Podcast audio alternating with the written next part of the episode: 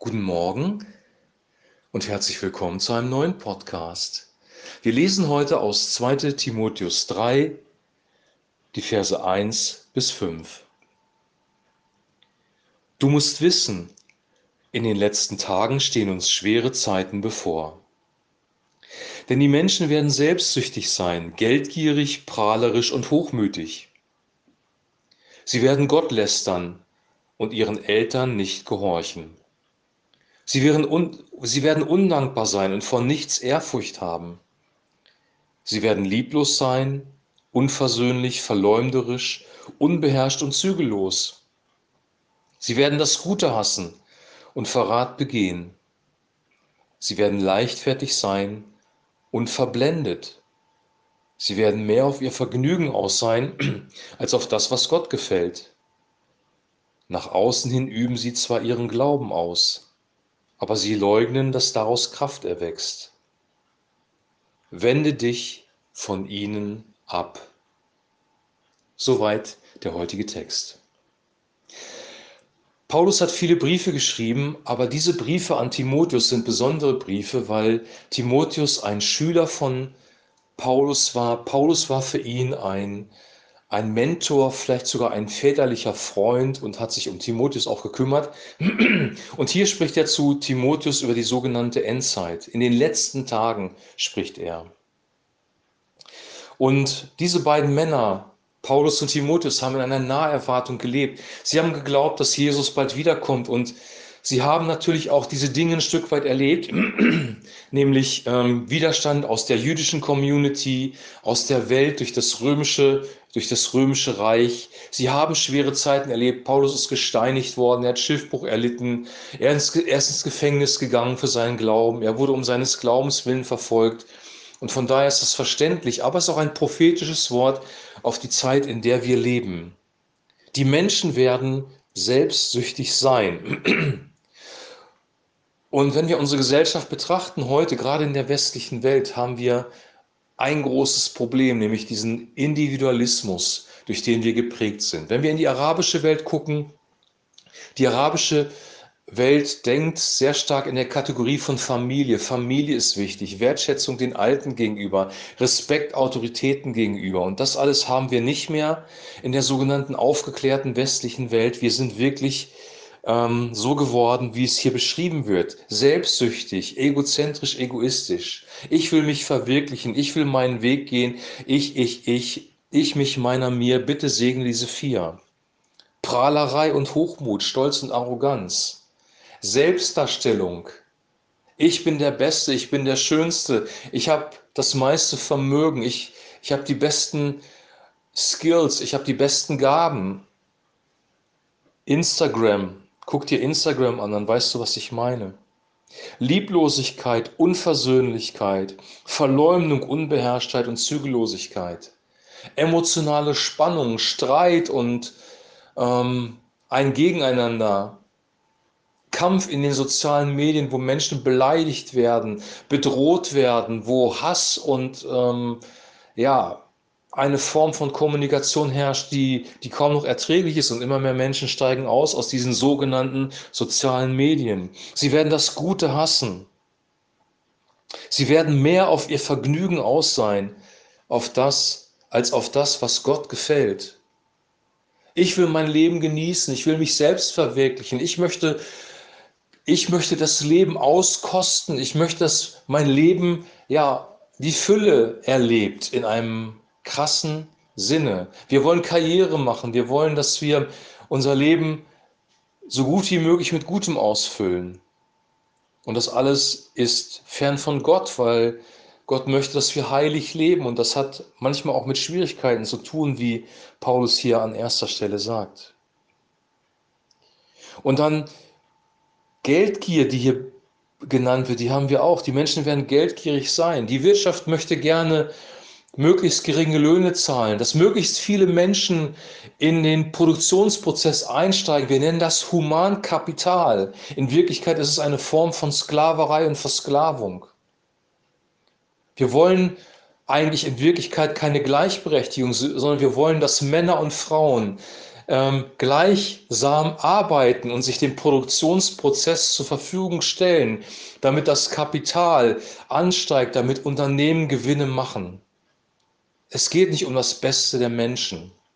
Wir geben Kinder kurz nach der Geburt eine sogenannte Krippe. Das Wort eigentlich ist schon pervers, weil bei der Krippe im Neuen Testament bei Maria und Josef waren wenigstens die Eltern präsent. In unseren Krippen muss ein kleines Baby, ein kleines Kind, das noch gar nicht mit einer Gruppe von Menschen interagieren kann, sich plötzlich mit völlig fremden Menschen auseinandersetzen.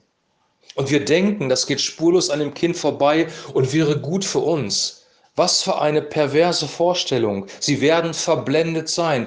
Wir sind verblendet durch diesen Gedanken der Selbstverwirklichung und opfern unsere Kinder dem Gott Mammon. Das ist das, was hier passiert. Das ist das, was Paulus beschreibt. Die Menschen werden einander verraten. Jesus hatte gesagt, sie werden euch überliefern an Gerichte. Selbst aus eurer Familie heraus werdet ihr überliefert und verraten werden. Das sind exakte Beschreibungen der Endzeit, wie wir sie jetzt vor Augen haben. Ist das nicht zu negativ? Ist Paulus irgendwie depressiv, dass er, dass er das hier so krass uns vor Augen führt? Ich glaube nicht. Ich glaube, er ist ein Realist. Und wenn wir diese, diesen Text so für sich stehen lassen würden, dann könnten wir in eine innere Verbitterung geraten und die Menschen richten und kritisieren und hassen und dieses, diese, diese Welt hassen. Wir sollen die Welt aber nicht hassen, wir sollen die Welt lieben. Jesus sagt, dass wir sogar unsere Feinde lieben sollen. Paulus hat die Menschen geliebt, obwohl sie ihn gesteinigt haben, hat er ihnen trotzdem wieder das Evangelium verkündet. Paulus war ein lebensfroher Mann, trotz alledem. Er hat gesehen, dass diese Dinge real sind. Er hat aber auch gesehen, dass es eine stärkere Kraft gibt. Und diese stärkere Kraft hat er verkündigt, nämlich die Kraft des Evangeliums, die Liebe Gottes, die Barmherzigkeit Gottes, die Güte Gottes. Unsere Aufgabe ist nicht zu richten. Ganz im Gegenteil, Jesus warnt uns davon, richtet nicht, damit ihr nicht gerichtet werdet. Unsere Aufgabe ist, diesen Menschen, die gefangen sind in diesem System der Welt, in dieser Finsternis, die nach diesen Prinzipien leben, die absolut selbstzerstörerisch sind, wir sollen diesen Menschen das Evangelium von Christus weitergeben, die Barmherzigkeit und Liebe Gottes zeigen, damit sie herausgerettet werden aus diesem System. Wir sollen uns aber nicht mit diesem System eins machen. Und das sagt Paulus zu Timotheus hier sehr klar. Wende dich von ihnen ab. Wende dich von ihnen ab. Das ist sein letztes Wort in diesem Text. Beziehungsweise der Text geht noch weiter, aber das ist das letzte Wort, das wir für heute hier lesen. Wende dich von ihnen ab. Was heißt das? Hab nicht teil an ihren Werken, lebe nicht so wie sie. Wir geben, wir sind, wir sind nicht mehr Teil dieser Welt. Jesus sagt, wir leben, wir sind nicht von der, wir sind nicht von der Welt, aber wir leben in der Welt. Wir sind praktisch wie ja, wie Ausländer, die hier leben in Deutschland. Wir sind Himmelsbürger, die eine andere, die andere Werte weitergeben. Und diese Werte, das ist unser Auftrag, diese Werte an die Menschen weiterzugeben. Nämlich von der Liebe und Barmherzigkeit Gottes, von seinen moralischen Vorstellungen, von seinen Vorstellungen über Familie. Dass ein Kind Geborgenheit braucht im Haus von Vater und Mutter und gesund heranwachsen darf. Dass äh, moralische Integrität, Zuverlässigkeit, Ehre auch ein Stück weit wichtiger sind als Geld zu verdienen. Loyalität, sich umeinander kümmern. Wir hatten in der Zeit des Wirtschaftswunders, direkt nach dem Zweiten Weltkrieg, weil wir viel Übes erlebt haben, eine andere Mentalität in Firmen. Es gab Firmen in der Industrie, die die sogar, so, die sogar Wohnungen zur Verfügung gestellt haben für ihre Angestellten, wo man lebenslang arbeiten konnte, wo Wertschätzung war für die Mitarbeiter und für die Familien der Mitarbeiter, wo Gelder gezahlt worden sind, wo auch ein Familienvater seine Familie ernähren konnte, was wir heute nicht mehr haben. Deswegen müssen auch beide arbeiten gehen. Wir sehen an dem, was gerade passiert im Gesundheitswesen, dass wir merken, wir kommen an unsere Belastungsgrenzen, weil wir rationalisiert, privatisiert und alles auf Effektivität gepolt haben. Wir, wir merken, dass das nicht gut war, dass wir plötzlich, dass uns plötzlich die Ressourcen fehlen.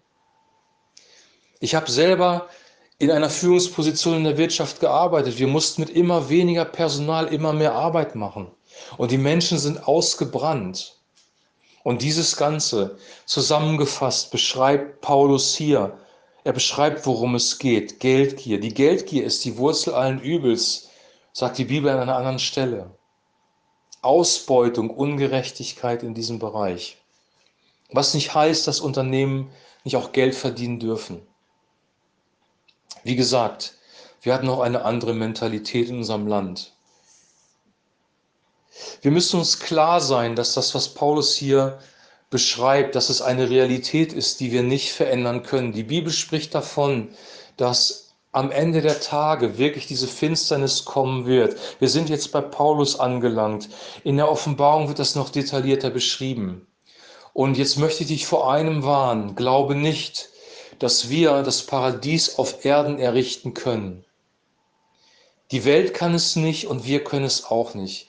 Es gibt christliche Strömungen, die das versuchen, die glauben, dass wir die Autorität und die Macht haben, diese Welt in ein Paradies zu verwandeln. Das ist eine das ist ein falscher Glaube, weil ähm, da, wo das passiert ist, wo sich Gesellschaften verändert haben, wo es sogenannte Erweckung gegeben hat, zum Beispiel in Wales, ähm, da war das immer nur für eine kurze Zeit, weil Gott seine Gnade gezeigt hat, aber nie dauerhaft. Diese Gesellschaft, weil sie in der Sünde gefangen ist, weil sie durch den Sündenfall geprägt ist, wird nie dauerhaft verändert werden können von Menschen. Wir haben dazu nicht die Macht. In der Welt ist es auch versucht worden, durch den sogenannten Kommunismus. Millionen von Toten waren das Ergebnis für diese Utopie eines Paradieses auf Erden. Ein Stalin wollte ein Paradies auf Erden schaffen. Ein Hitler wollte ein tausendjähriges Reich schaffen. Auch heute wollen Politiker das Klima retten, die Welt retten, eine neue Gesellschaft, eine neue Gesellschaft aufbauen, die, ja, die wie das Paradies auf Erden ist. Wirtschaftsführer nennen das The Great Reset, den großen Umbruch oder die große Veränderung.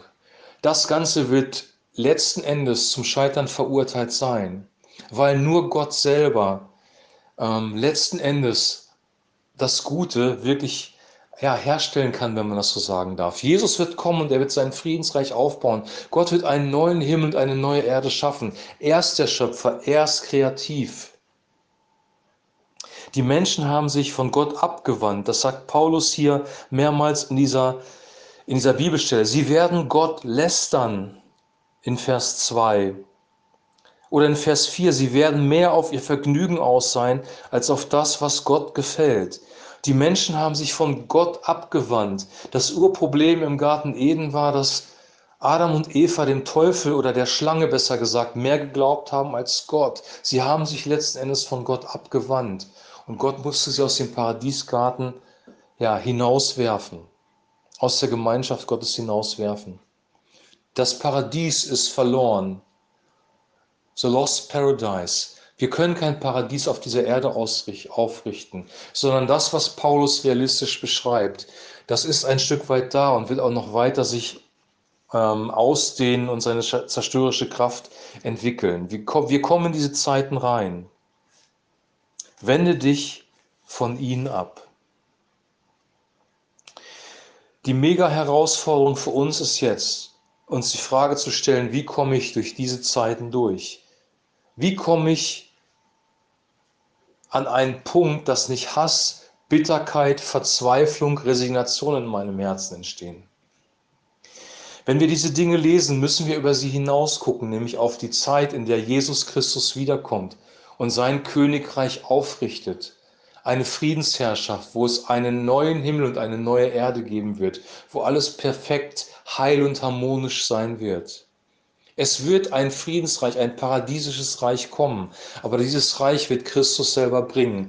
Daraufhin müssen wir den Blick wenden, obwohl wir diese Dinge, die jetzt passieren, die wir hier im, im Neuen Testament, in dem Brief an Timotheus lesen, obwohl wir diese Dinge auch vor Augen sehen, müssen wir unseren Blick weiter schweifen, nämlich in die Ferne, da wo Christus wiederkommt. Und diese Perspektive vom Königreich Gottes an andere Menschen weitergeben. Deswegen sagt Jesus, Nicht, dass wir irgendwie ein allgemeines Evangelium predigen sollen. Es ist nicht irgendwie eine allgemeine frohe Botschaft, es wird alles gut, sondern die Bibel spricht vom Evangelium des Reiches Gottes. Vom Evangelium, von der Botschaft des Reiches Gottes. Und die Botschaft des Reiches Gottes hat zwei Komponenten, nämlich die erste Komponente, Gott erlöst sich im Hier und Jetzt. Jesus Christus ist bei euch. Das Königreich Gottes ist mitten unter euch. Der Heilige Geist und das Wort Gottes transportieren Gottes Königreich. Das Reich Gottes unter uns ist die eine Komponente des Königreiches Gottes. Die zweite Komponente des Königreiches Gottes ist, Christus kommt wieder. Er wird sein Königreich aufrichten. Es wird auch real sich manifestieren in der gesamten in der gesamten Welt, im gesamten Universum. Diese beiden Aspekte des Königreiches Gottes müssen wir im Auge behalten. Jesus ist jetzt und hier und heute für dich da. Er möchte dein Herz mit Liebe, mit Freude und mit Frieden erfüllen und bei dir sein. Christus in uns ist die Hoffnung der Herrlichkeit. Und Christus wird wiederkommen. Und das sind keine Widersprüche, sondern das sind zwei Seiten einer Medaille. Und ich wünsche dir und ich wünsche mir, dass wir das ergreifen und dass wir uns wirklich darauf freuen.